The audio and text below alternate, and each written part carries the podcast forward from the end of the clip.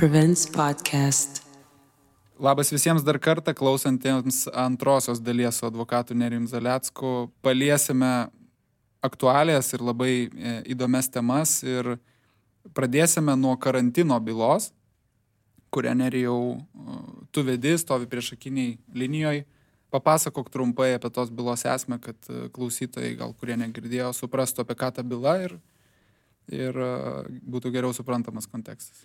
Esmė bylos yra ta, kad, e, kaip žinom, ne, e, kovo mėnesį Lietuvos vyriausybė nusprendė paskelbti karantiną, tai ką tai reiškia verslui, tai dauguma verslų buvo tiesiog uždaryti, na, jie buvo fiziškai paralyžiuoti, jie negalėjo dirbti, negalėjo gauti pajamų. Tai e, buvo nuspręsta iš esmės na, pasidomėti teisėtumų tų ribojimų, nes jie e, nuo pat pirmų dienų kėlė abejonę, ar iš vis Lietuvos vyriausybė galėjo tai padaryti, nes tai yra pirmas kartas Lietuvos istorijoje, kad e, valstybė, vyriausybė nuspręstų, kad e, kažkas negali dirbti, ne visiškai. Tai buvo pasinamėta ir esmė bylos yra ta, kad Lietuvos vyriausybė, skelbdama karantiną ir uždarydama verslus, jinai realiai neturėjo tokių įgaliojimų. Statymai nenumatė tokios teisės vyriausybei uždaryti verslų. E, ką padarė po to vyriausybė, matyt, supratusi, kad e, pasilgė netinkamai, tai praėjus dviem savaitėm mirot, jie e, pakeitė įstatymus taip, kad jau vyriausybė tuos įgaliojimus turėtų. Tai faktiškai pripažino, kad tuo metu, kai skelbė karantiną, tokių įgaliojimų neturėjo, bet net ir pakeitus įstatymų, vis tiek vyriausybė neturėjo tokių įgaliojimų, nes konstitucija draudžia vyriausybei iš esmės uždaryti arba apriboti ūkinės veiklos laisvę. Tai yra tokia pagrindinė galbūt linija, kad vyriausybė neturėjo įgaliojimų. Ir e, buvo nuspręsta, na, pasikalbėta su klientais ir vieni klientai sutiko, na, odontologijos. Tai kol kas vienintelis ieškinys yra.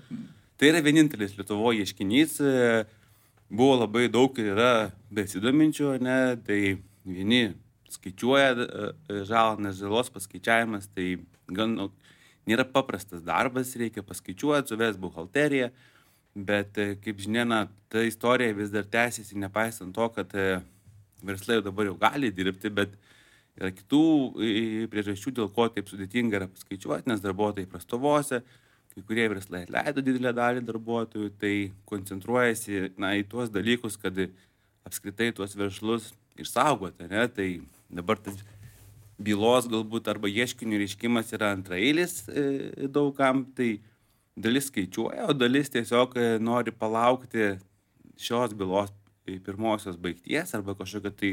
Konstitucinio teismo galbūt išaiškinti. Taip, mes patikėm prašymą dabar teismui su klausimais, kad reikėtų pasikreipti į konstitucinį teismą. Iš esmės be jo šitos bylos ir neįspręsim, nes ten mes keliam klausimus dėl konstitucijos pažeidimo, tai yra dėl vyriausybės nutarimų, tai tik tai tas teismas iš esmės jis ir gali atsakyti tą klausimą. O ta byla e, pasauliniam kontekste kaip atrodo? Pasauliniam kontekste atrodo gan įdomiai, nes e, ne pirma byla yra tokia dėl karantino draudimų, yra ir kitose valstybėse, Vokietijoje, Austrijoje, Pietų Afrikoje, jeigu neklystu, pirmoji byla tai buvo net... Ne... Čekijoje, berodas. Čekijoje, taip. Ir teismas ten taip pat pasakė, ten, man ginčio sveikatos apsaugos ministerijos nutarimą ar įsakymą ir ten teismas pasakė, kad vyriausybė neturėjo teisės uždaryti verslų. Tai aš kalbėjau su teisininkais ir skaičiau jų tinklapiuose nemažai informacijos, kad dabar tie verslai, kurie buvo uždaryti, jie taip pat skaičiuoja tą žalą. Tik tai, kad ten buvo labai greitai viskas įvyko, ten mano poros savaičių laikotarpiu teismas priėmė tą sprendimą, tai laikotarpis, kai verslai negalėjo dirbti, buvo labai trumpas kaip pas mus, tai tęsiasi kai kuriem verslam tris mėnesius. O dabar yra kas nors dar kreipiasi į tave dėl, dėl šios? Taip, tai e, dabar vat, neseniai buvo straipsnis į Delfį su mano interviu apie tą bylą, tai po to straipsnio vėl prasidėjo skambučiai, nes kai kurie galbūt žmonės dar negirdėjo apie tą bylą, tai vėl klausė, koks statusas, ką darot. Dar įdomu yra, kad e, sulaukiu skambučių na, iš kolegų, iš didžiųjų kontorų, kurie e, klausė taip pat apie tą bylą ir na, buvo tokių skambučių, kad sako, gal tu nori apsimti atstovauti mūsų klientus, nes mes nenorim atstovauti, nes mes e, dalyvaujam viešajam pirkime vienam ar kitam nenorim pykti su valstybe. Tik tai tie dabar tokie vat, nauji užklausimai, jie yra, dalis jų yra gan keisti, nes kai kurie verslai, maitinimo įstaigos ar kavinės barai, jie dabar nori reikšti ieškinį, ginčyti su valstybė dėl tokių nežymių, aš sakyčiau, ribojimų, tai yra dėl kaukių dėvėjimo, kai aš jiem iškart pasakiau labai keista, nu, keistai atrodys ieškinys mūsų, jeigu jūs nesiginčiojat dėl to, kad buvo verslai uždaryti, jums tai kaip ir, na, priimtina, tai, o dabar norite reikšti ieškinį dėl kaukių dėvėjimo, na, tai gan keistai atrodys iš tikrųjų. O kokie valstybės argumentai vis tiek byla neįlinė ir, ir, ir, ir tokių vis, visokiausiais požiūriais, teisinių požiūrių unikali. Moralinių irgi galima svarstyti, ar ne, kaip tas ieškinys atrodytų e, tame kontekste, kai buvo priimami sprendimai, bet visgi, tai tie argumentai. Tai vyriausybės argumentai buvo gan e, keisti, nuo mano požiūrį yra keisti ir man, aš, aš tikėjausi kažko kito iš e, atsiliepimo. Bet e, pagrindinis argumentas buvo tas, kad, kas tarkim liečia šitą ieškinį, buvo pasakyta, kad tai niekas nedraudė dirbti, galėjote ir dirbti. Iš esmės nebuvo draudimo.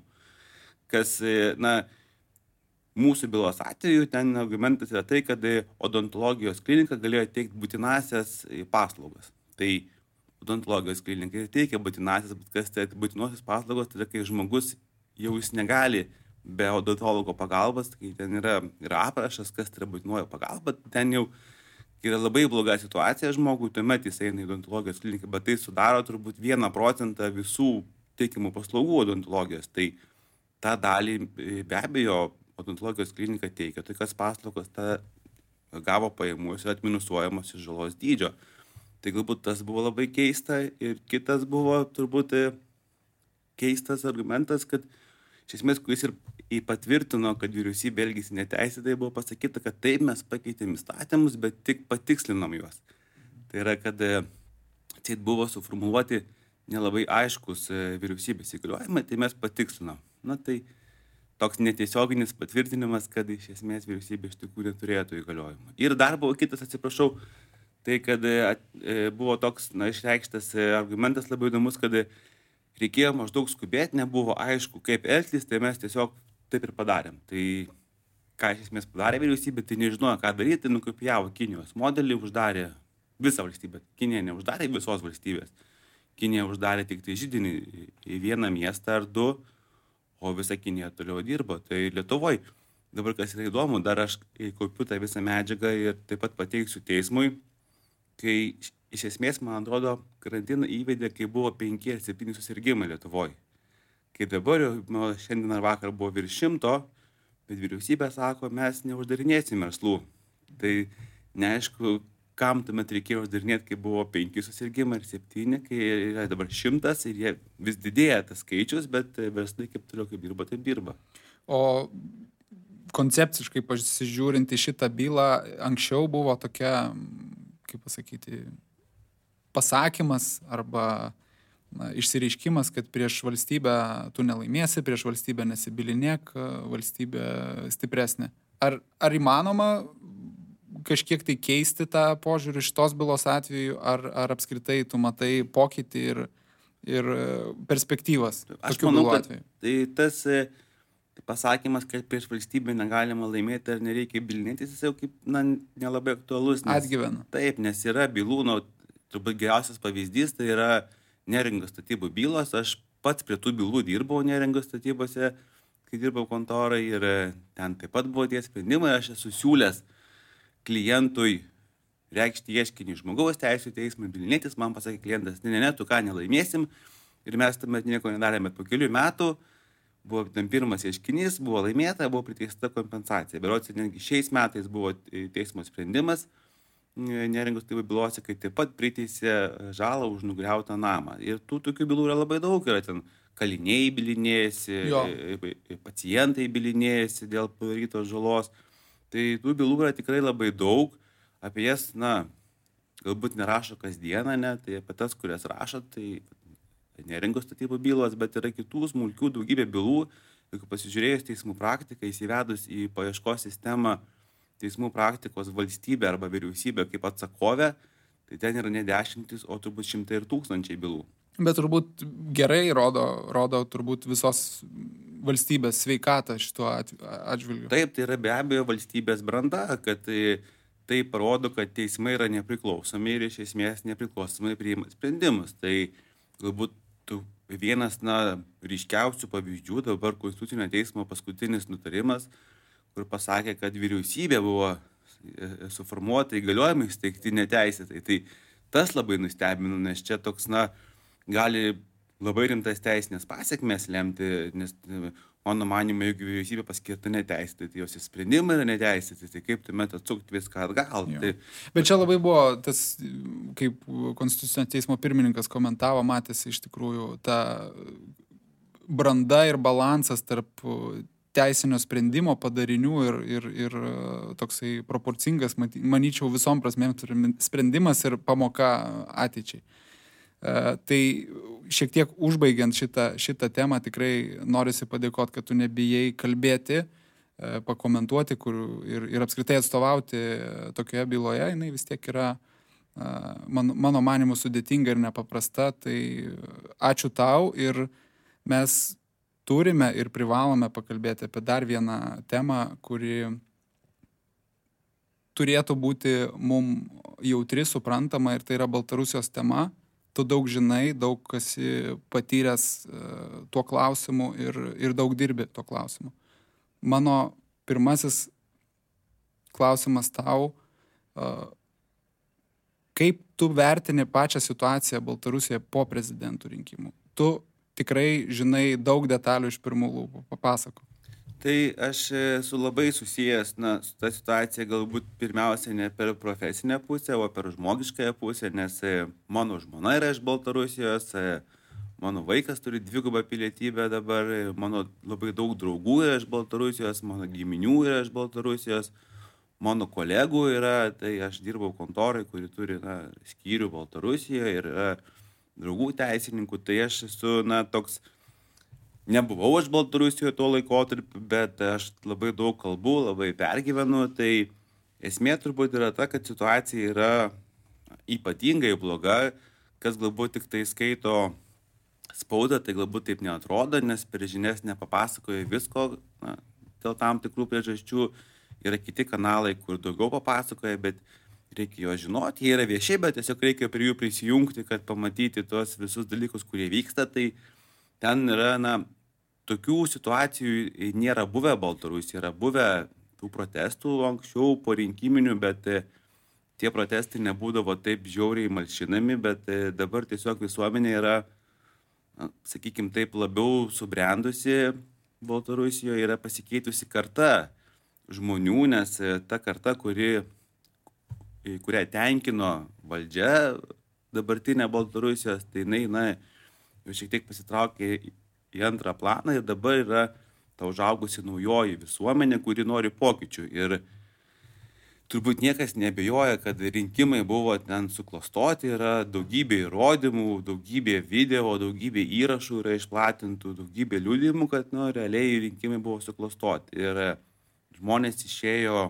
protestuoti ir, na, aš manau, kad jie gerai daro, bet valdžia nenori su to susitaikyti ir iš esmės malšina protestus taip, kaip, e, na, turbūt, kaip patys baltarusiai sako, tai yra realiai dabar vyksta kaip fašizmas, ne? tai yra valdžios kova prieš e, tautą, bet kokiom priemonėm. Kankinimai, žudimai.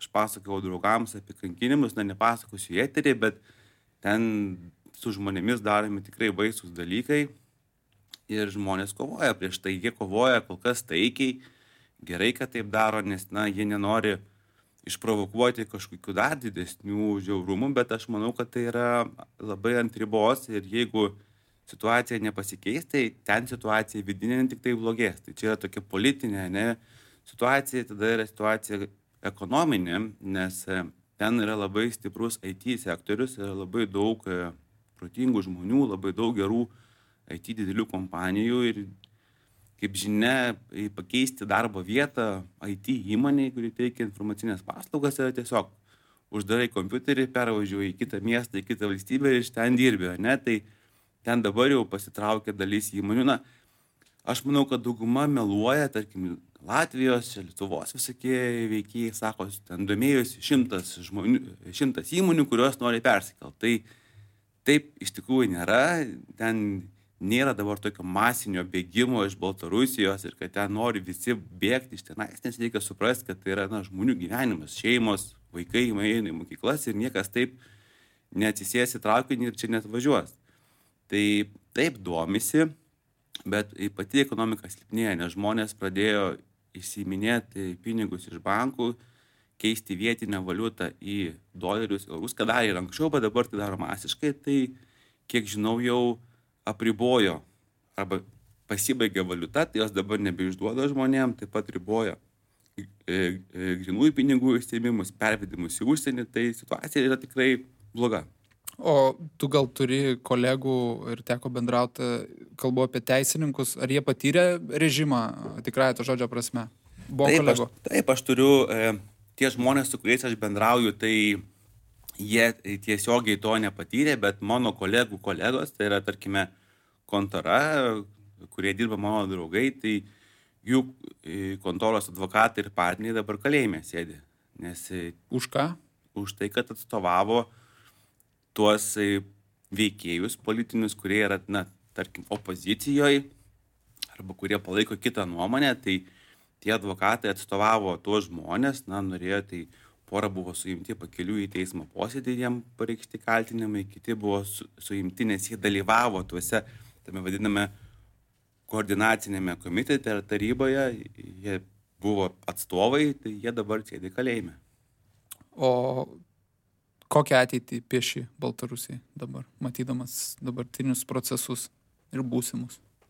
Tai mano nuomonė yra, iš esmės gali būti du keliai. Tai bus e, arba pasikeičia valdžia ir e, viskas eina civilizuotų kelių, tiesiog valdžia supranta, kad tai jinai negalės ilgai išbūti, jinai iš tikrųjų negalės, tiesiog yra laiko klausimas, kada tai įvyks. Tai kai vyks valdžios pasikeitimas, automatiškai na, bus turbūt, tai tada prasidės vidinė politinė kova, bet kas yra gerai, kai yra daug skirtingų interesų grupių, kurios kovoja dėl valdžios. Tai yra gerai. Kai yra viena grupė, tai yra blogai, bet kai yra daug skirtingų interesų grupės, tai jos tarpusavį subalansuoja. Tai jeigu taip įvyks, na, bus sunkus ekonominis laikotarpis, kur dabar valstybė krenta į ekonominę duobę, tai ta duobė bus, bet, na, tai natūralu yra, kai pasikeičia santvarką, ne, ir mes tą esam Lietuvoje patyrę, man kai kurie žmonės skambina ir sako, kam tu ten kažką palaikai, juk bus ten visai blogai. Ir pasakau, tai gerai, tai lygiai turbūt tą patį sakė 90-91 metais lietuviams, kam jūs čia norite tos nepriklausomybės, nes bus labai blogai. Tai taip, buvo duobės, buvo ekonominė krizė, buvo blokada, kiek atsimenu, aš vaikas buvau, bet pažiūrėkime, ką išaugo, tai iš esmės ir ten lygiai tas pats ir Tiesiog kas labai svarbu suprasti, kad, na, daugelis mano, kad Baltarusija turi eiti būtinai Europos Sąjungą. Tai ne, Baltarusija, Baltarusijos žmonėms yra labai gerai taip, kaip yra dabar. Jie, jie mėgsta atvažiuoti į Lietuvą, Europos Sąjungą atostogų ir apsipirkti, bet jiem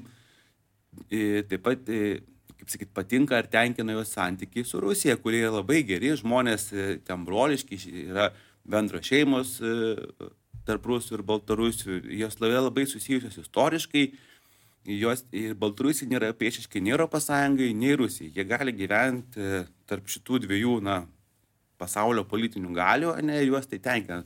Su Rusija neturi sienų, neturi muitų, vyksta priekyba, labai daug verslų turi didžiąją dalį būtent Rusijoje, savo kažkokių atstovybių ar tinklų. Tai aš manau, kad tai, tai bus kelias toks civilizuotas, geras, jeigu pasikeis valdžia ir kuo anksčiau tai supras, tai tuo bus geriau, kuo ilgiau tai tęsis, tai tuo sunkiau bus. Arba jeigu tai neįvyks, tai bus tuomet labai blogai. Iš esmės, jeigu liks dabartinė valdžia, tai ten grius viskas tuomet, nes jeigu taip elgsis kaip dabar, tai, na, visų žmonių nepasodinsi į kalėjimą, visų neištremsi, ne, tai, bet jeigu bus valdoma valstybė jėga, tai pasitrauks visi turbūt įmanomi didieji verslai, kontoros, patys Baltarusiai ieškos kitų saugesnių vietų pinigam laikyti, gyventi, nes dabar tu gali sėsti kalėjimą tiesiog eidamas į parduotuvę ir jeigu kažkas privažiuos su autobusiuku be numerių, tai tiesiog gali įtraukti autobusiuką, nes taip ir vyksta. Iš esmės žmonės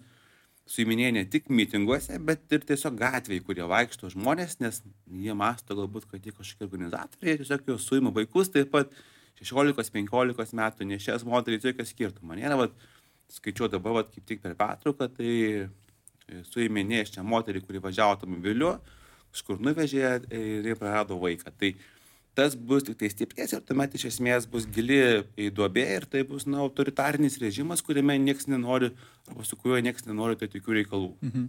O tu buvai vienas pirmųjų, kaip pasakyti, nemaža dalis reagavo į Baltarusijos situaciją, bet e, tikrai buvai aiškiai vienas pirmųjų, kuris pasiūlė nemokamą, pabrėžiu, nemokamą pagalbą Baltarusijos piliečiams. Kaip kilo pati mintis ir, ir, ir ką tu galėjai pasiūlyti ir galbūt uh, tai, pakomentuoti šį klausimą. Iš esmės ir buvo ta idėja, kadangi aš labai susijęs asmeniškai su tais e, žmonėmis, tai man visų pirma kilo idėja padėti eiliniam žmonėms, kurie, na, galbūt patiria kažkokius e, neigiamus padarinius dėl to, kad turi kitą nuomonę ir tokių žmonių yra nemažai. Tai man tiesiog, na, buvo noras žmogiškai padėti yra nesistengti iš jų uždirbti pinigų, nes žinau, kad na, ne visi turi, ne, ir tam, kad pervažiuoti iš vienos valstybės į kitą, tai reikia ne tik nusipirkti biletą, bet reikia turėti pinigų ir kur gyventi, ir na, susirasti būtą, ir nusipirkti galbūt e, tokių pirmosios būtinybės prekių, kuriems reikia. Aš, aš pats, kadangi keliavau ir dirbau užsienį, tai žinau, kad atvažiavimas į kitą vietą elementariai neturi keptuvės ir puodų turėti nusipirkti ir teisinės paslaugos tai yra paskutinėje vietoje, bet be teisinių paslaugų, tu, tarkim, jeigu nesigaudai, negali gauti to leidimo atvykti. Ir žinom, kaip dabar yra, čia būtų paprasta, nes dauguma baltarusių turi šengeno vizas. Tai jie čia būtų atvažiavę paprastai. Sėdė į traukinį atvažiavę, bet kadangi jie su šengeno viza negali atvažiuoti be dėl to, kad yra siena uždaryta dėl COVID, dėl COVID viruso, tai jiems e, iš esmės nebuvo šansų patekti. Tada padarė mūsų vyriausybė labai gerą palengvinimą, kad humanitariniais tikslais galima atvykti, tai jie ateina į ambasadą na, pasipasakoja, kas. Tu šiaip daug užklausų gavai? E, Skambin, aš faktiškai bendrauju kiekvieną dieną. Tai, tai yra telefonu ir socialiniais tinklais. Tai aš kartais praleidžiu pusę darbo dienos, tik tai atsakinėdamas į klausimus ir siūsdamas nuorodas į tai, kur reikia nueiti, ką reikia užpildyti ir ką reikia pasakyti. Tai man yra malonu padėti, daug draugų skambina, kurie klausia ne dėl savęs, o dėl kitų, sako, žinom, va, žmogų, kuriam reikia padėti, gal tu gali kažką atsiųsti, kažkur paskaityti informaciją, tai informacijos yra daug, kaip visada, informaciją gali rasti pats, bet tam reikia žinoti, kur ieškoti ir ką pasitikrinti. Tai aš ten, aš turiu pasidaręs dabar tokias atmintinės, rusų kalba ir aš tiesiog, kai žmonės man kažką e, klausia, aš tiesiog nusinčiu atmintinės mhm. ir jie pagal tas atmintinės tuomet sprendžia, ką daryti. Ar Lietuva dar turi erdvės, kaip galėtų padėti? Ką, ką matytum ir ką galbūt patartum valdžios tai organam? Esminis buvo turbūt pokytis, kad e, dabar e, galima gauti visiems baltarusiems nacionalinę vizą pusę metų. Tai ten faktiškai nėra jokių reikalavimų, reikia tiesiog užpildyti formą, turėti trims mėnesiams pajamų Lietuvoje pragyventi ir viskas. Ir tu gali gauti da, nacionalinę vizą, atvykti į Lietuvą ir pusę metų čia gyventi, ieškotis darbo, e, bendrauti su žmonėmis, tiesiog na, saugiai jaustis ir bandyti įsikurti. Jeigu net tai po pusės metų gali grįžti į Baltarusiją arba prašyti leidimo gyventi ten kitais pagrindais. Tai va to labai laukiam, nes e, dauguma Baltarusių, kai aš jiems pasakodavau, kad galite važiuoti vat, humanitariniais tikslais, bet ne kiekvienas nori važiuoti humanitariniais tikslais, ne kiekvienas nori pasakoti ambasadoje Lietuvos, ką su tuo žmogum darė, ne kiekvienas, na, išdrįsta e, e, tai pasakyti. Tai dauguma nenorėjo važiuoti, norėjo kažkokiu kitų pagrindų išvykti, kad ir e, plus atvykus jie nori būti ilgesnį laikotarpį, tai vat, labai laukiam to pokyčio ir dabar, vat, iš esmės gali kiekvienas, tai va dabar man skambina Baltarusija ir aš jiems, nes anksčiau aš nelabai galėjau padėti, ne, tarkim, atvažiuoti ir ką jiems daryti, arba kaip išvykti dabar, yra tas paprastas pagrindas atvykti, jie gali atvykti į Lietuvą ir iš esmės naudojasi tuo. Ši, šiandien vėl man skambino vienas žmogus, aš jam siunčiau nuorodas ir atvyks. Mhm. Tai ženklų skaičius kreipiasi, kaip Taip. suprantu, ir, ir, ir, ir labai smagu, kad tu padedi ir čia bravo ir smagu, kad tokių žmonių yra. Dar vieną klausimą noriu paliesti toje temoje ir manau, kad ir klausytojams tikrai yra įdomu dėl verslo persikelimo, ne? daug, daug galbūt spekuliuojama. Kas, tu manai, kokiais aspektais yra spekuliuojama, kas yra netiesa ir kokia yra reali situacija? E, tu klausi dėl skaičiaus ar aš dėl kalbu apskritai teisinių priemonių? Aš manyčiau, kad e, pirmas įdomus aspektas yra, kai, kokią poziciją užima dabartinis e, Baltarusijos verslas ir kaip jisai planuoja tą persikėlimą daryti, kiek jisai gali būti skubus ir ko jie, kokios jurisdikcijos jie iš tikrųjų ieško. Taip, tai aš manau, yra daug spekuliuojama dėl skaičiaus. Jis yra mažesnis ar didesnis? Aš manau, jis yra mažesnis. Manau, jis yra ženkliai mažesnis, bet uh, Lietuva konkuruoja su Latvija ir Lenkija ir Ukraina. Tai yra iš esmės keturios jurisdikcijos ir Baltarusiai kartais paminė Latviją, Estiją, bet yra pagrindinė, tai yra Ukraina, Lenkija, Lietuva ir iš esmės Ukraina, Lenkija, Lietuva ir kartais dar Latvija e, su Estija. Bet e, artimiausias e, Baltarusijai jurisdikcijos pagal kultūrą, pagal kalbą tai yra Lietuva, nes Lietuva dar yra labai arti Baltarusijos, tik nuo Minsko iki Vilnius yra 172 km. Tai jiems labai lengva greitai atvažiuoti. Ukraina, nes e, kalba, tu gali rusų kalba bendrauti su visais, ne su visais, bet su didžiaja dalimi ukrainiečių. Lenkija taip pat yra e, gera jurisdikcija, nes ten gan yra liberalūs e, įstatymai dėl verslo persikėlimo, ten jau dabar daug Baltarusių dirba, daug daugiau negu Lietuvoje nes yra palankesni įstatymai ir ten yra persiklę. Tai aš manau, kad yra spekuliuojama dėl skaičiaus, bandant nukonkuruoti, bandant tai pasakyti, kad mes gavom daugiau užklausų, reiškia, pas mus geresnės sąlygos, dėl to važiuokit pas mus. Bet aš manau, realiai situacija ir aš bendrauju su advokatų kontoromis, kurios dirba va, su tais verslais, kurie masto galbūt. Tai ten situacija yra ta, kad jie realiai nieks nenori niekur važiuoti niekas nenori. Ir ten nėra taip spontaniška, kaip gali nėra, pasirodyti. Taip, ir nėra spontaniška, nes, nu, reikia spontaniškai, tai taip, atsisėda, jeigu tu dirbi vienas, užsidarai kompiuterį ir nuvažiuoji, bet kur tu važiuosi, jeigu tu neturi Lietuvoje, tarkime, draugų, giminių, tai būtų rasti Lietuvoje atvažiavus, va, tarkim, rytoj traukiniu į Vilnių, kur jo ieškoti, tu turi susirasti. Ne kiekvienas nuomininkas nori nuomoti užsieniečiui būtą, net atvykus. Tai aš manau, kad situacija reali, kad domisi verslai. Kaip pavyzdys man ir aš e, va, antradienį kalbėjau su advokatų kontorė, kurie sako, mes turim klientus, kurie nori atvažiuoti į Vilnių, bet jie nenori persikelt su visam, jie nori atsiųsti keletą darbuotojų, kurie patyrė tas represijas, kad jie saugiai jaustųsi dirbtų, bet kad jie po kažkur laiko galėtų grįžti atgal. Ir jie sako, mes nenorim steigti įmonės Lietuvoje, mes nenorim perkelt visų darbuotojų, tiesiog norim dalį darbuotojų galbūt išsiųsti į saugesnę aplinką. Tai vad, nes tu reikia suprasti, kad jie ten, ten net Baltarusijoje yra palankesnė mokestinė sistema. Kas liečia, pavyzdžiui, IT kompanijas, tai Baltarusijoje toks yra aukštųjų technologijų parkas, kuriame iš esmės, jeigu tu priklausai tam parkui, turi įsisteigęs ten įmonę tam parke, tai ten yra labai didelės mokestinės lengvatos. Ir Lietuvoje mokesčiai viršė keliasdešimt kartų turbūt nuo to, kiek moka tam parke esančios įmonės. Tai vien dėl mokestinės aplinkos jiems neapsimoka e, persikelti į Lietuvą, Lenkiją ir Ukrainą. Tai tas, e, jisai persikės, jis nebus toks masinis, kaip galbūt skelbiama, kad masiškai domisi. Taip, domisi kai kurios kompanijos, tai, bet tai, tai bus palaipsniui. Aš tikiu, kad persikels ir nemažai įmonių, Tik tai klausimas, kur. Čia, čia turbūt yra svarbus klausimas, nes... Ar Lietuva gali padaryti kažką jau dabar ir gal tu matai? Taip, tai reikėtų pakeisti, na, iš esmės du dalykus. Tai galbūt pradėsiu nuo bankų.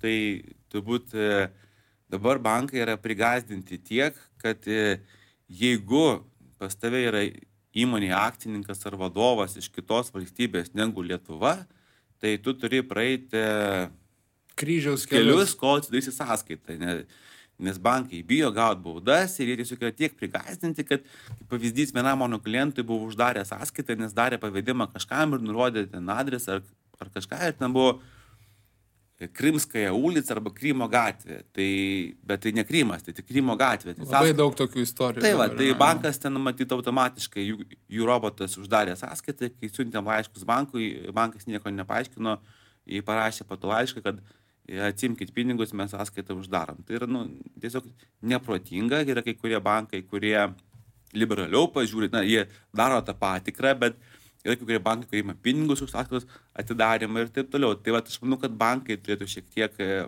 atlaisvinti tuos e, galbūt savo e, ribojimus atskaitai atidaryti, arba valstybė kažkaip motivuoti bankus tą padaryti, e, arba gali valstybė leisti, pavyzdžiui, steigiant įmonę atidarinėti sąskaitą ne bankė, o finan, na, fi- finansų įstaigoje, ne, kurios neturi bankinės licenzijos, bet kuriuose tu gali gauti sąskaitą. Tai čia yra vienas, o kalbant iš teisinės pusės, tai valstybė turi šiek tiek atlaisvinti vadžias dėl e, leidimų laikinai gyventi, dėl nacionalinių vizų. Tai dabar, kad gauti nacionalinę vizą, tarkime, teis, e, verslo, tarkim, vadovui arba akcininkui įsteigusiam įmonę, tam, kad gautų nacionalinę vizą, tai įmonė turi būti įsteigta ne mažiau kaip 12 mėnesių. Ir įstatinis e, nuosavas kapitalas turi būti 28 tūkstančiai eurų. Na tai reikia suprasti, kad į investuoti į įmonę 28 tūkstančius eurų yra nemaža suma, ne Lietuvoje yra daugybė įmonių, kurios veikia su 2,5 tūkstančių eurų įstatinių kapitalų, bet daro milijoninį biznį, ne? Tai e, naujai Baltarusijų kompanijai atvykti į Lietuvą ir e, net atvykus neįmanoma iš esmės gauti žmonėms leidimų laikinai gyventi vadovui arba akcininkui, nes įmonė dar nebus e, subrendusi 12 mėnesių.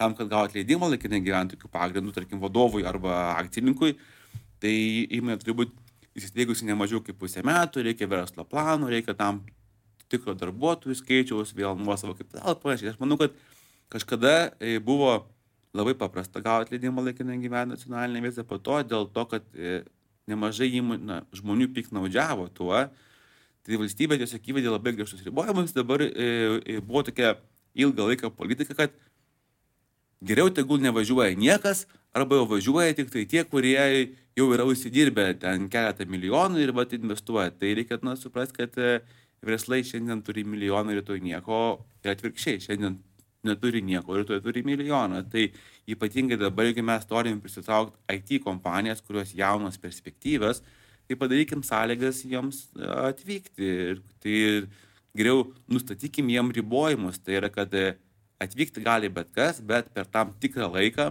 tu turi pateikti įrodymus, kad tu realiai vykdai veiklą, kad realiai pas tave dirba, kad, tarkim, per metus tu įdarbinai penkis darbuotojus, du darbuotojus, tai duoti laiko įmoniai nuo nulio įsivažiuoti ir, ir pasakyti, jeigu per metus tu nepasiekiu tokių rodiklių, bet naprotingų rodiklių, tai nereikia iškart šimtą darbuotojų darbintų ir apyvartos siektų kelias milijonus, bet jiem padaryti normalius rėžius ir tuomet žinos, na, atvažiuos ir bandys, ne nepatiks, tai išvažiuos.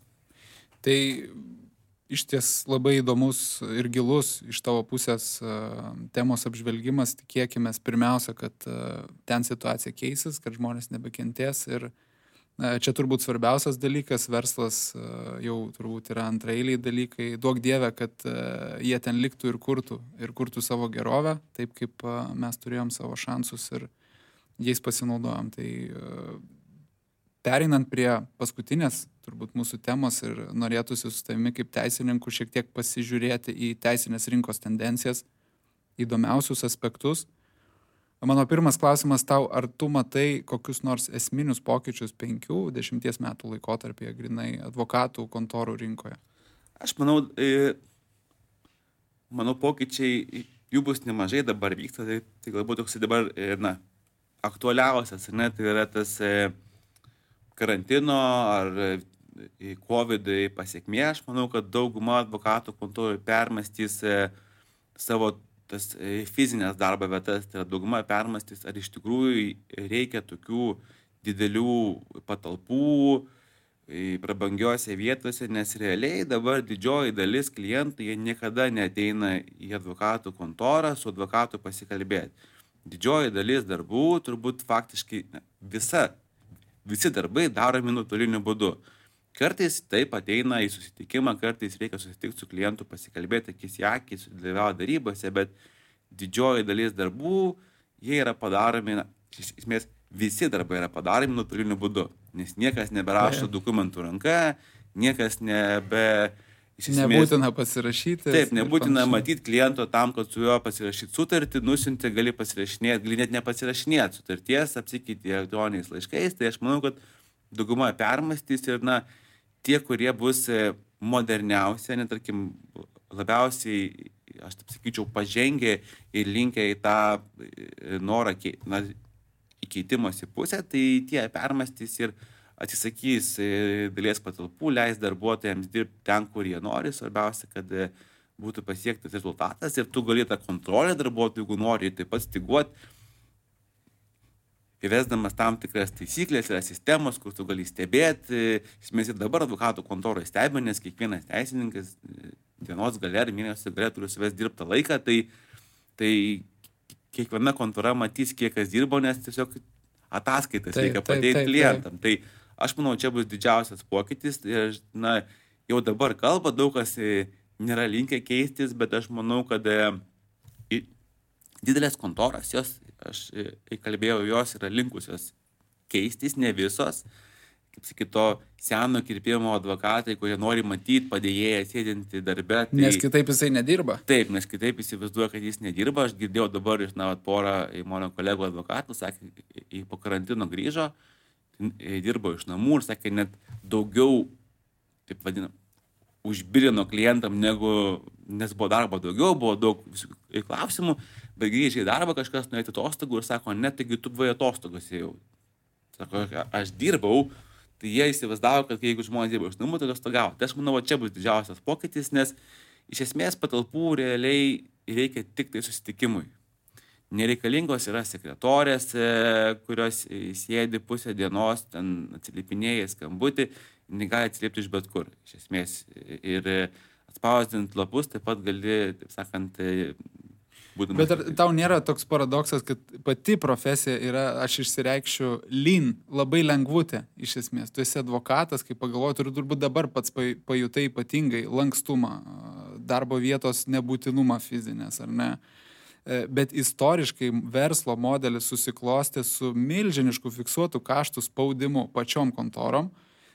Dabar, mano nuomonė, jos ganėtinai stipriai kenčia nuo to ir e, kaip atsitrauki nuo visko, pagalvoji, tai visą tai visai ir nereikalinga. Tai tie fiksuoti kaštai iš esmės ir, ir sukėlė, na, ir nuolatos kelia įkainius advokatų, nes e, atsisakęs didžiosios dalies kaštų, tu gali klientui pasiūlyti įkainį, kuris, na, kuris jam nebūtų skaudus, ne, bet ir tau taip pat būtų nuo to gerai, bet tam reikia atsisakyti fiksuotų kaštų. Tai yra patalpų, kur, na, tiesiog yra tušti, tarkime, koridoriai, bet tu už juos mokė, ne, juose tiesiog tik tai vaikšto tarp jų žmonės, arba polisio kambariai, už kuriuos tu mokai. Bet, bet ar, ar nėra tai, kad pokytis prasideda realiai galvoj, iš esmės, tu turi atsisakyti labai daug to, kas tau buvo įprasta. Taip, taip, metų. bet aš e, pasakyčiau, kad jau tas lūžis jisai vyksta netgi Lietuvos advokatūra yra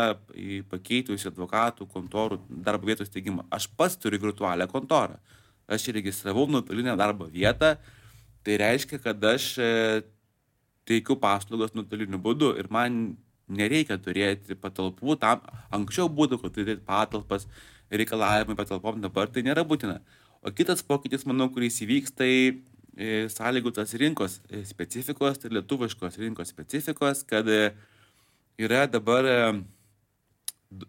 irgi užaugusi naujoji karta advokatų, kurie jauni, nori pokyčių tas jau vyksta eilę metų, bet tas, manau, tik tai bus daugiau, na, tokiu atveju bus daugiau, kai atsiskirs nuo didesnių kontorų grupės jaunų teisininkų, kurie įsteigs. Kas savo... iš esmės po truputėlį, po truputėlį ir vyks. Taip, ir jie įsteigs mažesnės kontoras, kažkas individualiai, kažkas grupelėmis, jie įsteigs mažesnės kontoras, atsisakydami tų fiksuotų kaštų, teikdami tokio pačio lygio aukštą e, paslaugą, tik tai už mažesnį įkinį, nes nepatirs tokių didelių kaštų kaip e, tie, kurie nesugeba persilaužti. Ir klientai pagaliau laimės. Taip. Iš esmės. Taip. dar vienas e, karštas visada topikas, pasakysiu, tema. E,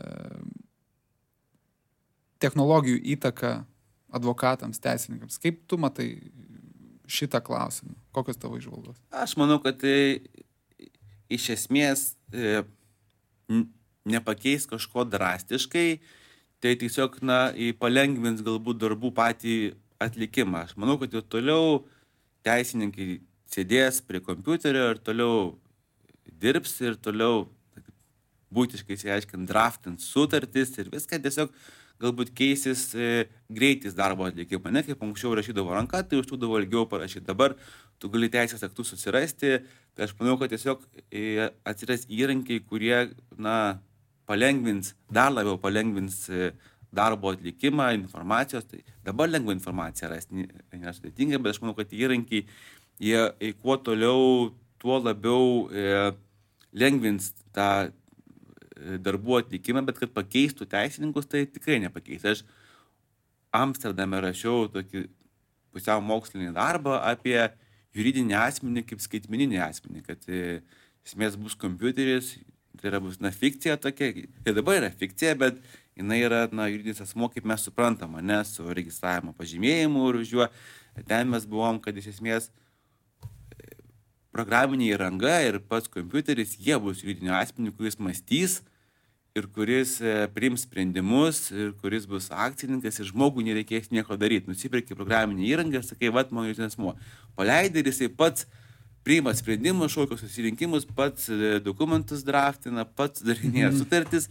Tai tai buvo klausimas, kada tai bus. Tai bus kažkada po 20 metų, po 50, gal po 100, kai kažkada judinės asmenimis buvo laiva, medžiai, žinau, kad ir mirę žmonės galėjo būti, visokių yra, ne, tokių marazmų, bet taip ir dabar, bet e, tikrai nepakeis, tiesiog e, lengvins. Tai irgi, aišku, didina kartais kaštus, nes kainuoja.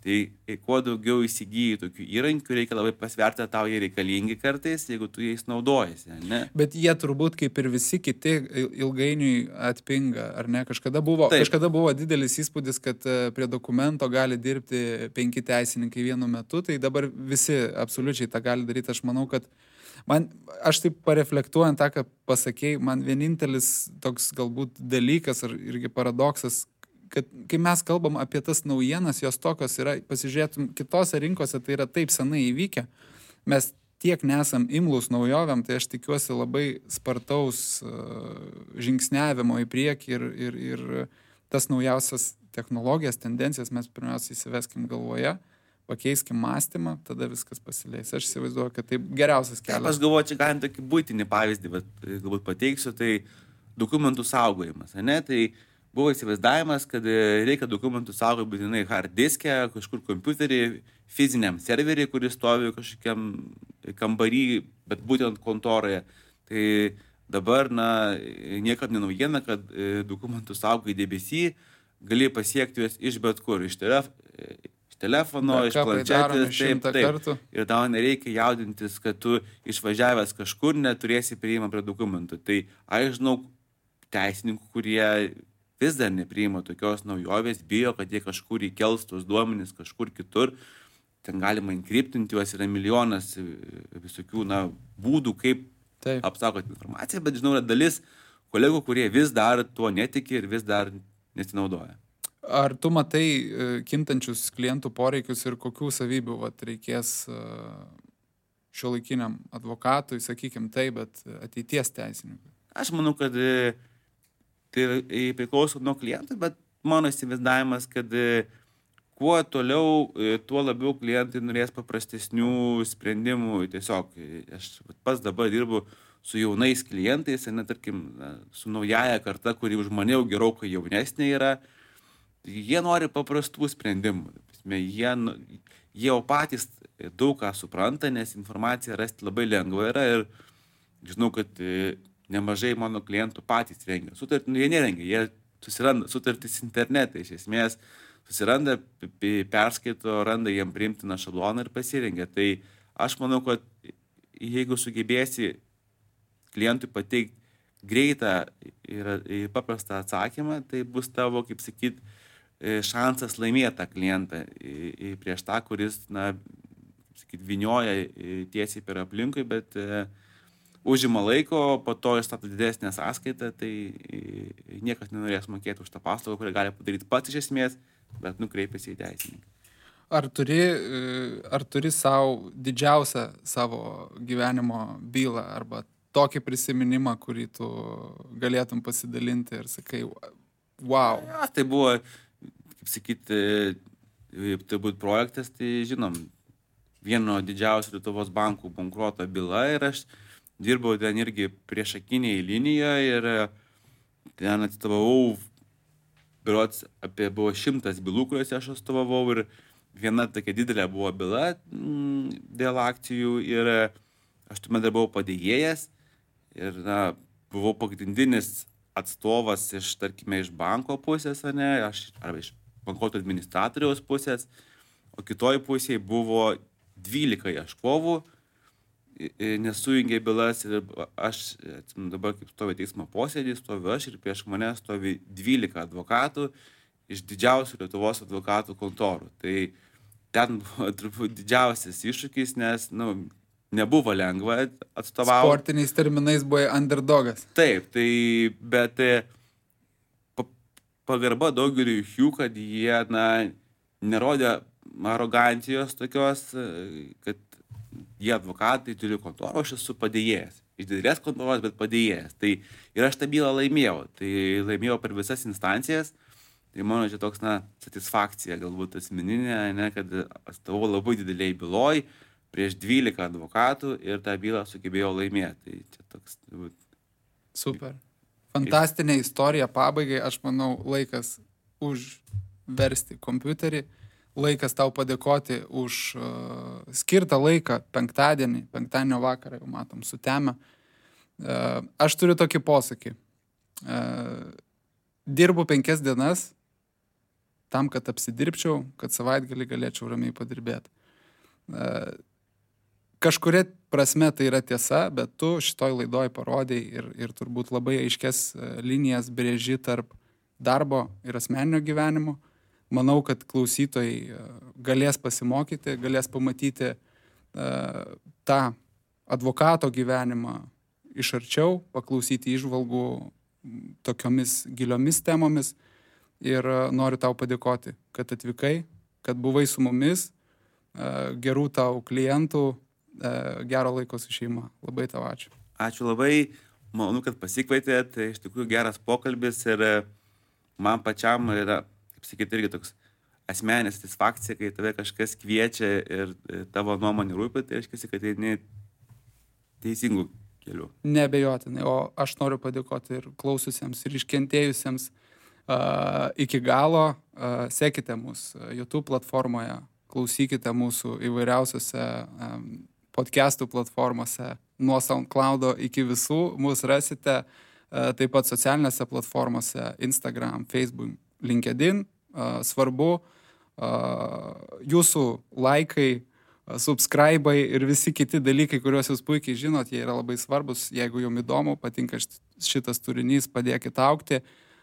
Podcastas ne apie prevenciją, apie ateinančius žmonės. Tai neriau dar kartą sėkmės ir ačiū tau. Ačiū.